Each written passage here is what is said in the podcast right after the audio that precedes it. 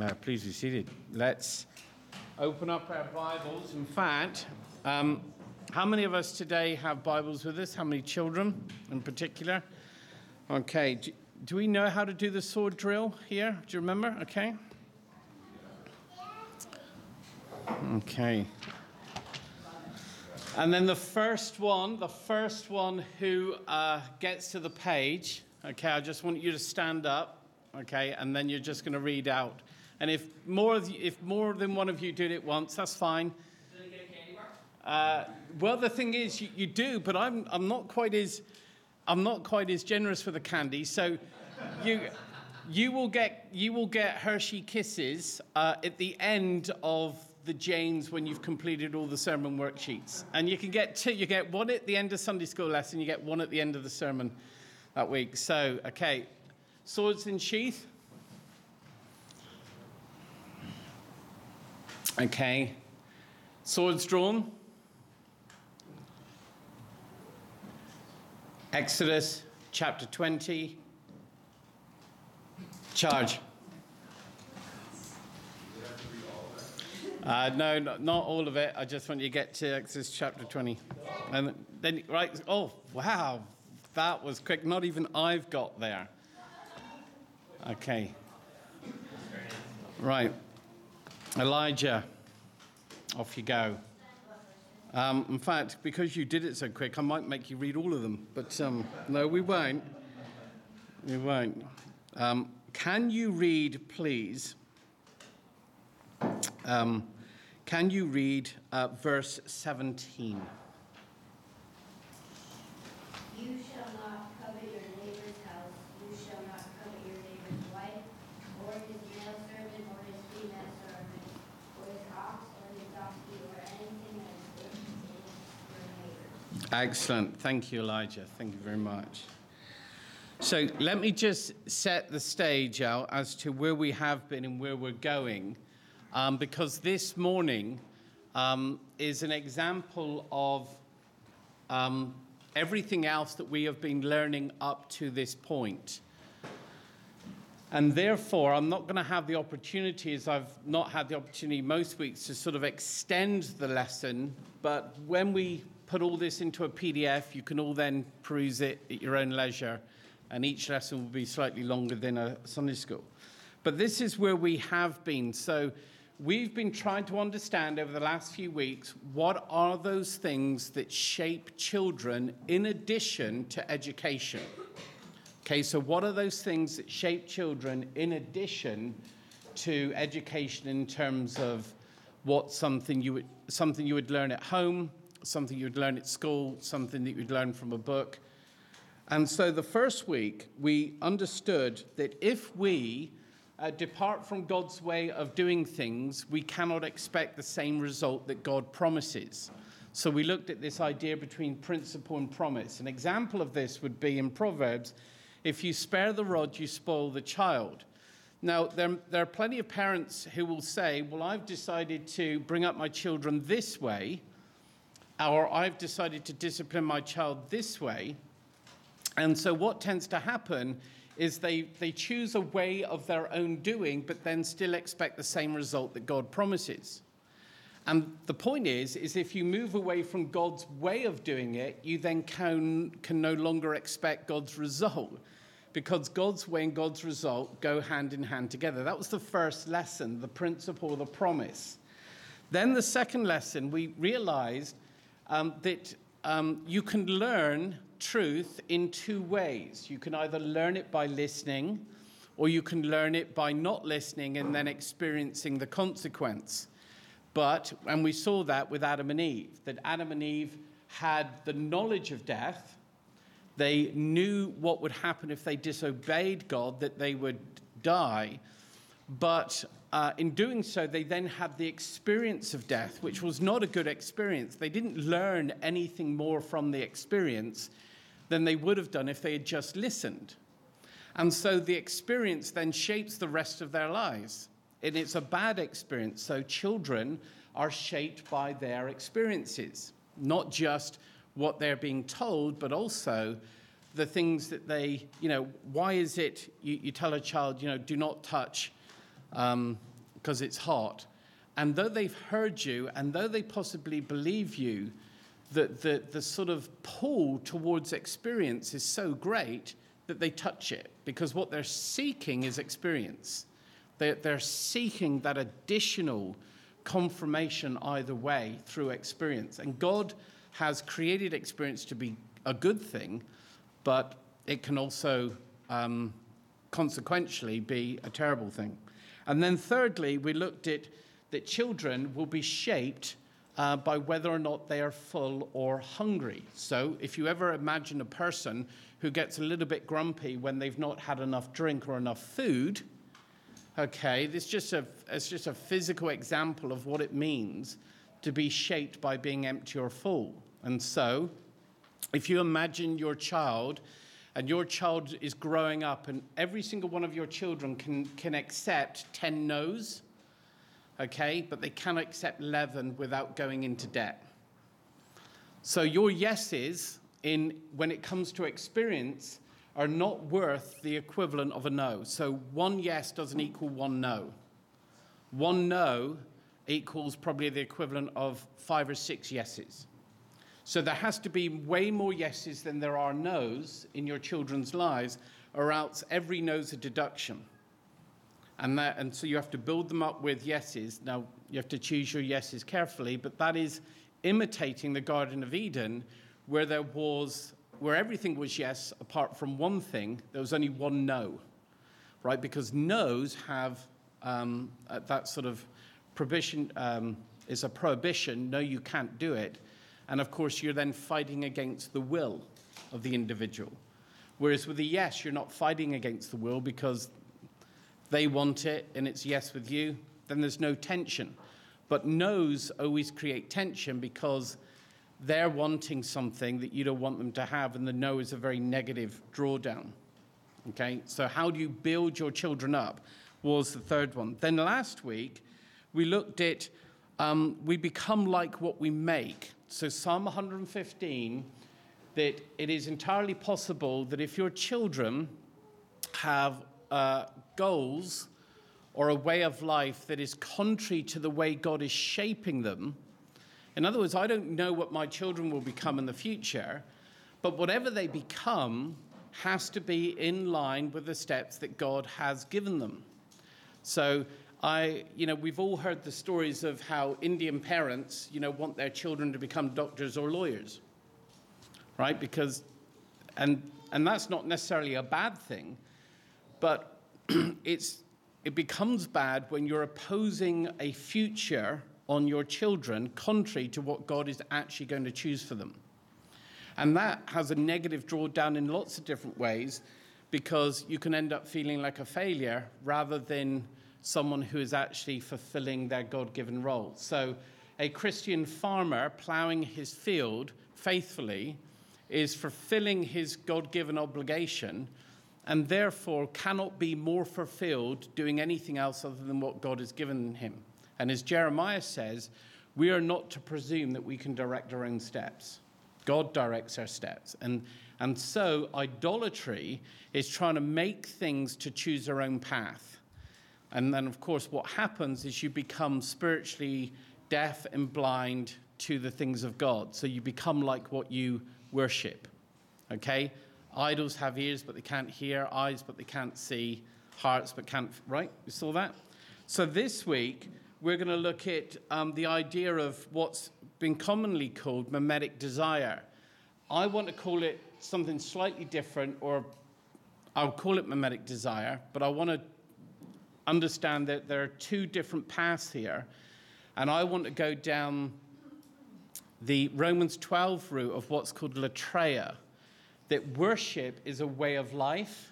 And how does mimetic desire work? So, René Girard invented this phrase called mimetic desire from the Greek, meaning imitation. We are by nature creatures that imitate other people. So, fashion trends are an imitation of a model. So a model will imitate a new pair of sunglasses, and then everyone else copies that model because they want what they have, which is why we read out the 10th commandment not coveting your neighbor's goods. Why am I drawn to what my neighbor has? Okay? And your neighbor is not just your next door neighbor, but in the context of imitation, your neighbor is anyone that you are modeling yourself on. So if I find myself imitating another person, there's something about that person I find quite attractive, something that they have, a quality that they have, perhaps the approval that they have, and we'll get back to that in a moment. But all of this started for me um, several years ago when I wanted to understand why people became a fan. So in the UK, soccer, as you call it over here, is really, really big. But I could never understand how a person became a fan of something, right? Because I don't support any one team. So I, I, took me a great deal of time to sit down and think why do people become fans? I think people become fans out of two reasons. One, the transcendent third, which imitates the Trinity and which imitates the Christian life. Um, and secondly, because when you have no purpose in life, your time and attention gets directed towards something else. And so all of a sudden, you become a fan without even realizing it. You know, all of a sudden, I find myself having to watch season eight of whatever it may be, right? Because I've watched the other seven. Or I have to go to this game because I just like watch, right? And you get drawn in because it's, it's something to, to capture your time and attention. But my initial, uh, my initial desire was to try and understand why do people um, become attracted to ideas that are not their own? Okay, that's what really bugged me as a pastor. So I'm just going to read, no disrespect to Elijah, but I'm just going to read the 10th commandment out again, just to remind ourselves of the prohibition. So God is telling his people that you shall not covet, you shall not desire, you should not want your neighbor's house, you shall not covet your neighbor's wife or, your, or his male servant or his female servant or his ox or his donkey or anything that is your neighbor's. Now, it's not saying that you're not allowed to have the same thing. You're not, it's not saying you're not allowed to have a lawnmower just like your neighbor's, but it's saying you're not allowed to covet your neighbor's thing. And most people will interpret this as saying, well, I want what my neighbor has. And I don't think that's what the Ten Commandment is actually saying. I think the Tenth Commandment is a prohibition against the desires of my neighbors. So, in other words, you shall not desire the same thing that your neighbor desires. You shall not covet what your neighbor has. What does my neighbor has it? Well, because he desires those things and he has them. And I, hopefully, I'll show you why as we go through. But I want to begin with a, a story. And that is back in 2016, many of you may not know this, but I actually went to Moscow, Idaho, and spent about a month with um, Doug Wilson and uh, time at New St Andrews and up at Logos School in uh, Roman Roads Media and Canon Press and all of that. And I was just observing, paying attention. And Dr. Edwards um, let me sit in his classes along with a few others, Mitch Stokes and a couple of others. But I tend to sit, uh, sat, uh, I sat in Mr. Ed, Dr. Edwards' classes more than any others because of I would, in the mornings I had more free time because in the afternoons I was elsewhere. And they were going through a book which I had read also, and it was a book on the interpretation methods. And it was a book split up into five sections, five different groups of people, all who interpret the Bible under a different hermeneutic, that is, under a different rule of interpretation. And his class was broken up into two groups. And I got to sit in on both groups because they both came into the class on at different times. So I went to the first lesson, and the whole group had to come to a conclusion as to which model, which number, was it one, two, three, four, or five, was the best model for interpreting the Bible. And then the second group would come in the hour later for their discussion and do the same what I found was absolutely interesting is that the first group that came in all agreed with each other, but they chose number three. And then the second group that came in all agreed with each other, but they chose number four. And, my, and that's just a wonderful example, I think, of that imitation. That I'm imitating the belief of somebody else because it was uncanny that the whole group believed the same thing. There was a little bit disagreement, but generally they all fit into the same camp. Why is this important? I'll tell you why, and this is really important for you parents to consider this. I did the same thing with Nottingham University, which has one of the biggest student populations in Christianity in the UK. And I asked a very simple question can those students, once they have finished and gone through their university degree and gone through the Christian Union, then manage and live faithfully with Christianity to God outside of Newcastle? Or could they only maintain their Christianity in that environment? Okay, and this is what, this is the issue. And what you begin to find is that in mimetic circles, that is, communities that are like minded, that you can move people from, say, somewhere like New St. Andrews into a church over here in, in um, Minnesota because the culture would be similar. But if you were to move them, say, into a different place where there wasn't a culture, there would be immediate struggle because of the internal nature that we all have. The same thing I noticed with Newcastle. You move those students out of the Newcastle body, where they had a strong Christian union, where they were together for four years, and then you move them to somewhere like Birmingham, or you move them to somewhere like Plymouth, or um, in fact, a lot of these names are in America as well, uh, Manchester and stuff like that. You begin to realize that a lot of these university students don't go back to their home church and the reason they don't go back to their home church is because they cannot function in their home church like they did at university. There is that mimetic change which has happened. And they don't realize that they've adopted the beliefs and cultures of other people because they think they're very individual and independent. But what you begin to realize if you stand back and watch is that children, the, the group that children grow up in, if they move out into another group, it needs to be similar. If not, they're going to have a crisis of faith, at least at some degree. And that is proven time immemorial. You can just see it over and over and over again. So, the, how important is it for us to make sure that we're not just maintaining a beautiful community in the church, but building the right type of culture out there? Well, now we begin to see why it's so important because of the 10th commandment. So let me just um, let me just explain this a little further. So the way mimetic desire is often described is like this. You get a child and you put that child into a room and that room has 10 toys. And the first child that's in that room has any toy that he can play with or she can play with, whatever they like, for as long as they like.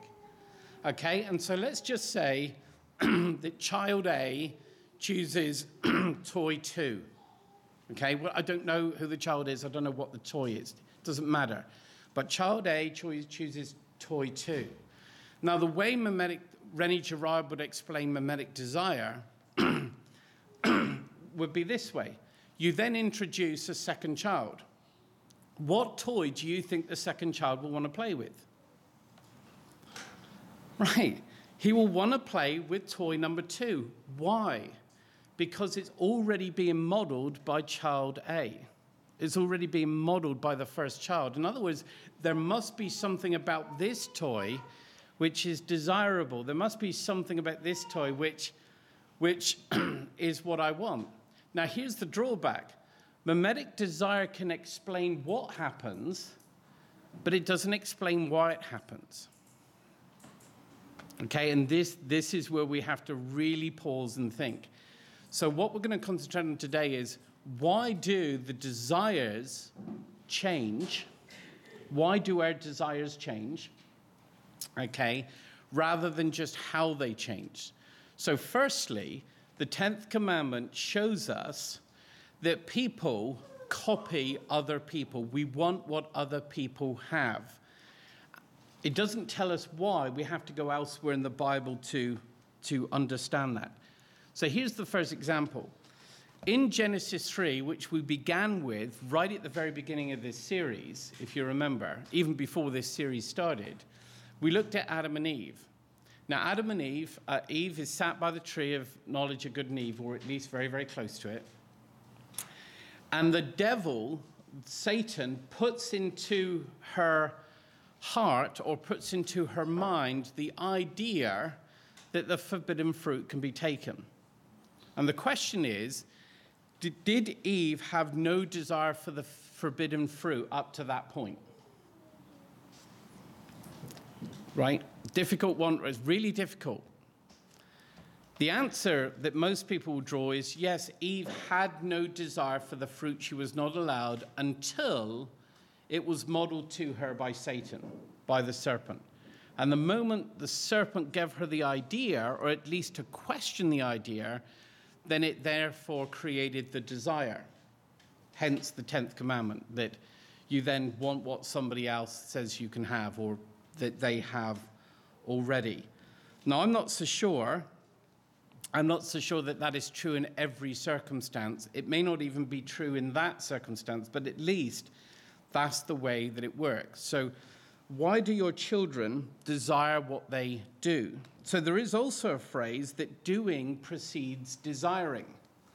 And I think this is also true, but it's true in the context of a new heart, but not in the context of a heart that is bound, as we saw last week, by idolatry. Here's why Jesus had to say to the Pharisees, do you remember? What do they do with their hearts and mouths? Well, they honor Jesus with their lips, but their hearts are far from them. Okay, in other words, they're doing the right things, but they're not desiring the right thing. So it is possible to do and it not lead to desiring. It all depends on the condition of your heart. And of course, the Pharisees, as we saw last week, are, are idolatrous people. They are, they are, they have become blind and completely unsensitive to the things of God. And so it's very, very then hard to create a desire in someone whose heart is not in the right place. You first have to do what I said last week and destroy the idol. Because unless you destroy the idol, you're not going to create a desirable change. Because desire comes out of the heart. You know, and so as Gordon Taylor used to say, that whatever controls the heart wags the tongue. You can tell what people love the most because they talk about it the most. Right? It, it's just a natural, natural overflow. And so, desire, mimetic desire, that is copying a model, explains what we do, why we do what we do, but it doesn't explain how the desires come about in the first place. So, if you want, do you turn with me to Psalm 73, and I will show you all over again um, this pattern. So in Psalm 73, it's a psalm of Asaph. And if we go down to verse 3, I'll just actually I'll just read a, bit. Truly, God is good to Israel, to those who are pure in heart. There's the, there's the, um, the default here, that those who are pure in heart. That the condition of the heart matters in all of this. But as for me, my feet had almost stumbled, so he is reflecting back on something that had happened, which he has now got through. For I was, now notice, for I was envious of the arrogant when I saw, when I saw the prosperity of the wicked. Notice how the model, do you, see the 10th commandment there kicking in? So the moment his eyes become open to the idea of that they have something that I would also like, his feet then begins to slip away from God. Make sense? so, have any of you wanted something that doesn't exist? You think, well, I've, I've oh, yeah, oh, God, oh, what have you wanted that doesn't exist? Teleportation. You would like, all right, okay. so, yeah, so teleportation exists in the mind, but not in reality yet. The point is, though, you, you're desiring something that could be, but yet isn't, which is, a, which is a great point. I was more thinking along the lines of is it possible to desire something you know nothing about? But that is a good point. I would also like the t- teleportation. Yeah. Or even flying, a number of things. Yeah, gone. For me, it's pretty much usually what shows up in my dream that doesn't actually exist in the real world. Interesting. Okay, so anything you, you, you dream about, yeah, that doesn't turn up. Yeah. The point here is, is that almost what anyone comes up with, it's already entered their mind either as a, an idea, a thought, right? But it's, it's impossible to want something that you don't know exists or you don't know that's actually possible. Someone's got their hand up. Yeah, gone. Alice. Not Alice. Yeah, gone. Oh, to see God. Yeah, we'll see, again, gone. Yeah, what's your, yes? Okay. And these, these are great, these are great ideas. But the point still stands. Hopefully, my point hasn't been destroyed by clever children and clever Tyler as well. But the point is, is that um, it's the moment you conceive the idea, you, you believe it's, it's then possible to desire it. But unless that thought is there or unless the reality's not there. So the, the old explanation is no one wanted an iPhone before an iPhone existed. Like, no one wanted one. But the moment it is brought in, then suddenly I want one of those because it is, it is modeled by someone. Here's an ex- another example for you grown ups. Um, do you remember when the woman is caught in adultery and the men are accusing her without any evidence, or at least hearsay evidence, you know, based on their uh, opinions, as it were?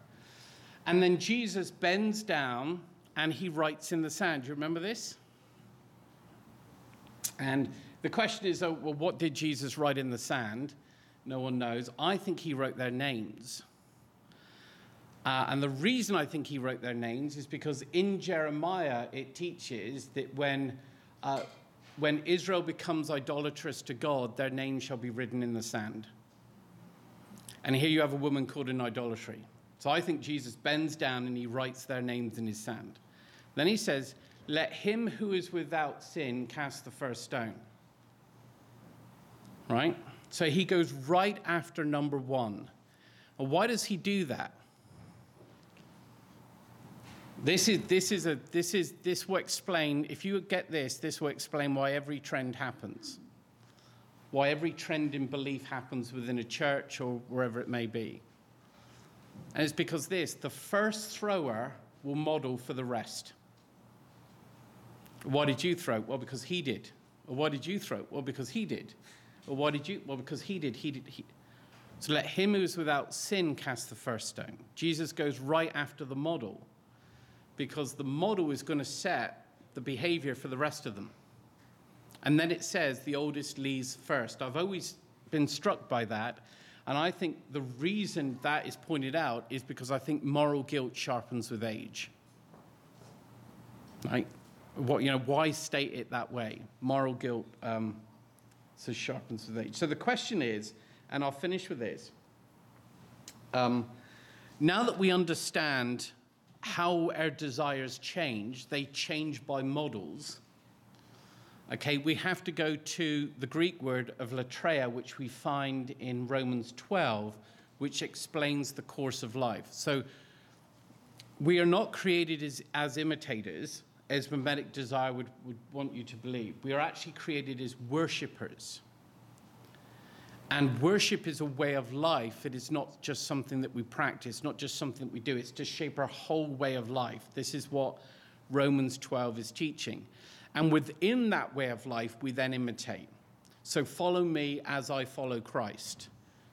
Okay?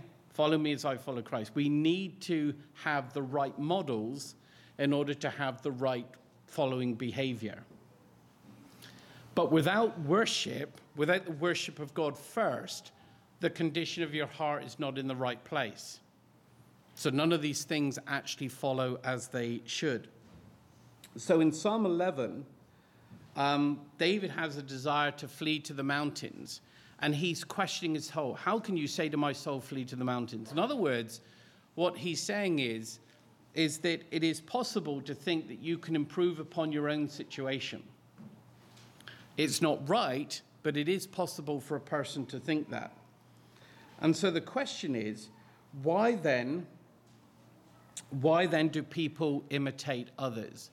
And I really don't believe it's because essentially they want what the other person has. At least how I read scripture. I think the reason, the main driver for why some people or all people imitate others is because what they're actually seeking is approval by means of approval. Because the one thing that a person cannot give themselves is approval. You have to get it from someone else. You cannot approve your own work, you cannot approve your own worth, you cannot approve almost anything. You need to get that approval from someone else. So, what do you do? You become like someone else, and suddenly you're approved because everyone's doing the same thing. Does that make sense? And so now you begin to see how a child's desire will begin to change because if they're seeking approval to be a certain type of person, they're going to join a certain type of group. See how they're being shaped? Okay, so that their whole life is now a life under these desires that is driven. And Thomas Chalmers, did anyone heard of Thomas Chalmers? If, yeah, okay. He was a mathematician, um, great mathematician, and also a Scottish minister, Presbyterian minister. And he wrote a very famous sermon called The Expulsive Power of a New Affection, which basically means that the only time an affection gets driven out of my life, the only time a desire is sort of expelled from my, from my life, is when a newer and stronger desire comes along. But up until that point, I will continually be driven by the desire that I currently have. And so man's love for drinking um, can be expelled from his life by his new love for gambling. Okay, the, it, one, one desire is expelling the other. And so, what you begin to realize as children grow up is that the things that they are shaped by are these expulsive power of new affections. I like this, but, oh, but now I like this. Oh, but, but now I like this. Now I want to do this. Now I want to go there. And, and then you, well, where, where are all these desires coming from? Where they're being modeled somewhere, so you need to understand what your children are seeing and hearing because that's the things where they're, that's the areas from which they're being modeled. So if you are a parent and you're reading them the right kind of stories and you're exposing them to the right type of media under the right settings, you're able to shape your children, build them up. but worship is what undergirds all of this. It's the latreia, not the paideia of the Lord, which you get in Ephesians, but it's actually the latreia which is worship is a way of life, education builds on top of that way of life. That makes sense? So I want you to understand, if you can, that the one thing that children, and this builds on everything else that I have said up to this point, that the one thing that children and adults seek as they grow up and as adults grow up is approval. We want, we want approval. We want to know that we're doing the right thing. We want to be affirmed in some way. And so all of these behaviors that we see throughout Scripture are simply seeking that one thing. Why do you think it is, it is so good to hear in the parables the phrase, Well done, my good and faithful servant? Well, because it's, it's, Jesus knows that what a person wants and needs is the approval of God. Okay, but that, appro- that desire to want God's approval doesn't come from paideia, doesn't come from how you educate your children on using the, the sort of grammar, logic, and rhetoric, though that is a good model for education, it comes from latreia. It comes from worship as a way of life. In other words, that is what shapes a person uh, to be faithful to God and live a life that can deal with interruptions. That can, you can take that person and shove them in a, the most ungodly city and they can cope. Right? And they can cope because they have been, worship is now a way of life. In other words, they're not trying to go, because what is, what's been shaped the most is them internally, spiritually, and mentally. So I've got a couple more things to address, but we, we really don't have time. But does anyone want to ask anything at this point before we, um, before we go any further? So I'll finish there. Does that, uh, Chris? You had a Jeremiah reference about Jesus writing. Yeah, I, yeah. I, so that there was from memory, not from my notes. So that I did that as a yeah. Sorry, but I will find it for you. Seventeenth. Wow, there we go. Like you see. Yeah. So Nick. sad part about it is we don't learn these lessons when we're children, so we still make the same mistakes we to be adults. Right. So as much as you're speaking to children and parents, and parenting children, it's, it's that when we look in the mirror, we have to ask ourselves, who do we care what thinks about us? God or our neighbor? Yep. Yep. In fact, I'll just now you said that, it's reminded me. Children, I want you to pay attention. If you've, if you're going to pay attention to anything, pay attention to this one thing, okay? And I know that you have paid attention, but this one I really want you to get, parents as well. When you go home at some point, okay, at some point in the day next week, I want you all to read 1 Corinthians 4. Okay? Now, if some of you who are slightly older, sort of 13, 14, 15, getting up, and you're wondering what other people should think about you, you need to understand this thing. Number one, Paul describes the Corinthian church as a courtroom of opinions. I love Paul, I love Apollos, I love Cephas, I love, right? I love all of these people. It's, it's just a courtroom full of opinions. And then he has to say this to them. He says, It is a very small thing for me to be judged by you or by any human court. I mean, can you imagine calling a congregation a court? I mean, that's quite a, that's quite a harsh thing to say, isn't it? That you're a court. But he says, It's a very small thing for me to be judged by you or by any human court. Okay? Then he goes on to say this, and this is the bit we all miss, because the, we all remember the next bit. Um, I'm waiting for God's judgment. It's only God's judgment that matters. But the next bit is also important. He says, I don't even judge myself. I don't even judge myself. I will wait for the Lord's judgment of me. And so, what he's saying, parents, you need to make sure your children understand this growing up. It doesn't matter what you think, but it doesn't even matter what I think about myself. Okay? It doesn't matter what others people think about me, but it doesn't even matter what I think about me. The only thing that matters is what God thinks about me. And if I'm loving God, I'm then loving my neighbor. So there's a natural overflow. But if you miss out that middle bit, and I've seen this happen with countless children, especially as they get older up into their 20s and they're struggling, the thing they struggle with the most is yeah, I don't care what anybody else thinks, but they are crippled by what they think about themselves. And the, the release from both of those of not worrying about what anybody else thinks and not worrying about what you think is to only be concerned with what God thinks about you. Does that make sense? So go home next week, 1 Corinthians 4, set for all of you. Okay? Let me pray. Father God, I want to give you thanks for your word, which is clear. And I pray that, Father God, that with it our minds would become clear and our hearts would become full for love for you. That we would walk faithfully and seek your will above all other things. In Jesus' name, amen.